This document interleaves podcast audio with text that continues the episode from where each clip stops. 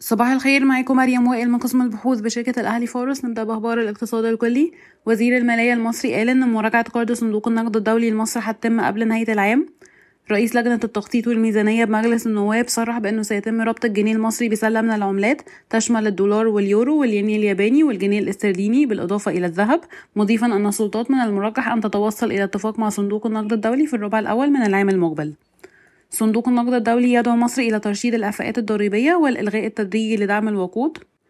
تحاول الحكومة الحصول على قرض بقيمة 150 مليون دولار من البنك الأوروبي لإعادة الإعمار والتنمية في إطار برنامج موفي قبل نهاية العام وسيتم استخدام الأموال لاستبدال محطات الطاقة القديمة التي تعمل بالغاز بالطاقة المتجددة بدأت الحكومة محادثات مع مقرضين دوليين للحصول على قرض ميسر بقيمة 2 مليار و100 مليون دولار للمساعدة في تمويل المرحلة الثانية من خط سكة حديد الفائق السرعة بين مدينة السادس من أكتوبر وأبو سمبل بطول 2000 كيلومتر.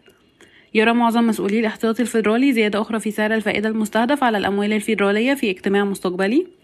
ننتقل لأخبار القطاعات والشركات. خفضت وكالة موديز تصنيف الودائع طويلة الأجل لخمس بنوك مصرية من بينها البنك الأهلي وبنك القاهرة وبنك مصر والبنك التجاري الدولي وبنك الإسكندرية.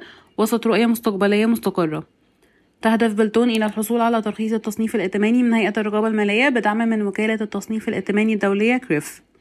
قامت شركة أكويتي هولدنج التابعة للصندوق السيادي الكويتي بزيادة حصتها في راميدا إلى 10% أعلنت أوراسكوم كونستركشن عن توزيع أرباح نقدية بقيمة 275 سنت للسهم لعام 2022 عائد توزيعات أرباح 5.7% ونسبة توزيعات 28% تاريخ التوزيع 31 أكتوبر وتاريخ نهاية الحق 24 أكتوبر.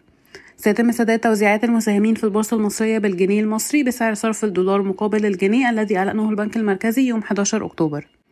حصلت أوراسكوم كونستراكشن على الموافقة لتخفيض رأس المال المصدر من 116.76 مليون دولار إلى 110.24 مليون دولار اعتبارا من يوم 17 أكتوبر 2023 عن طريق إلغاء 6.5 مليون سهم خزينة.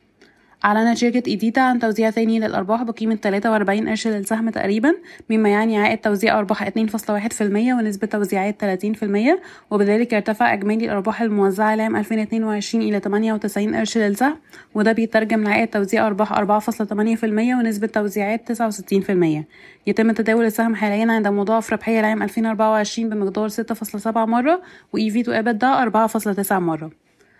أعلنت شركة مصر للأسمنت تقنة عن توزيع أسهم مجانية بنسبة واحد إلى تلاتة.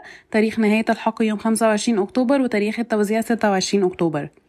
تقدمت شركة باكين بطلب إلى البورصة المصرية لشطب جميع أسهمها من البورصة والبلاغة أربعة وعشرين مليون سهم. شكرا ويوم سعيد.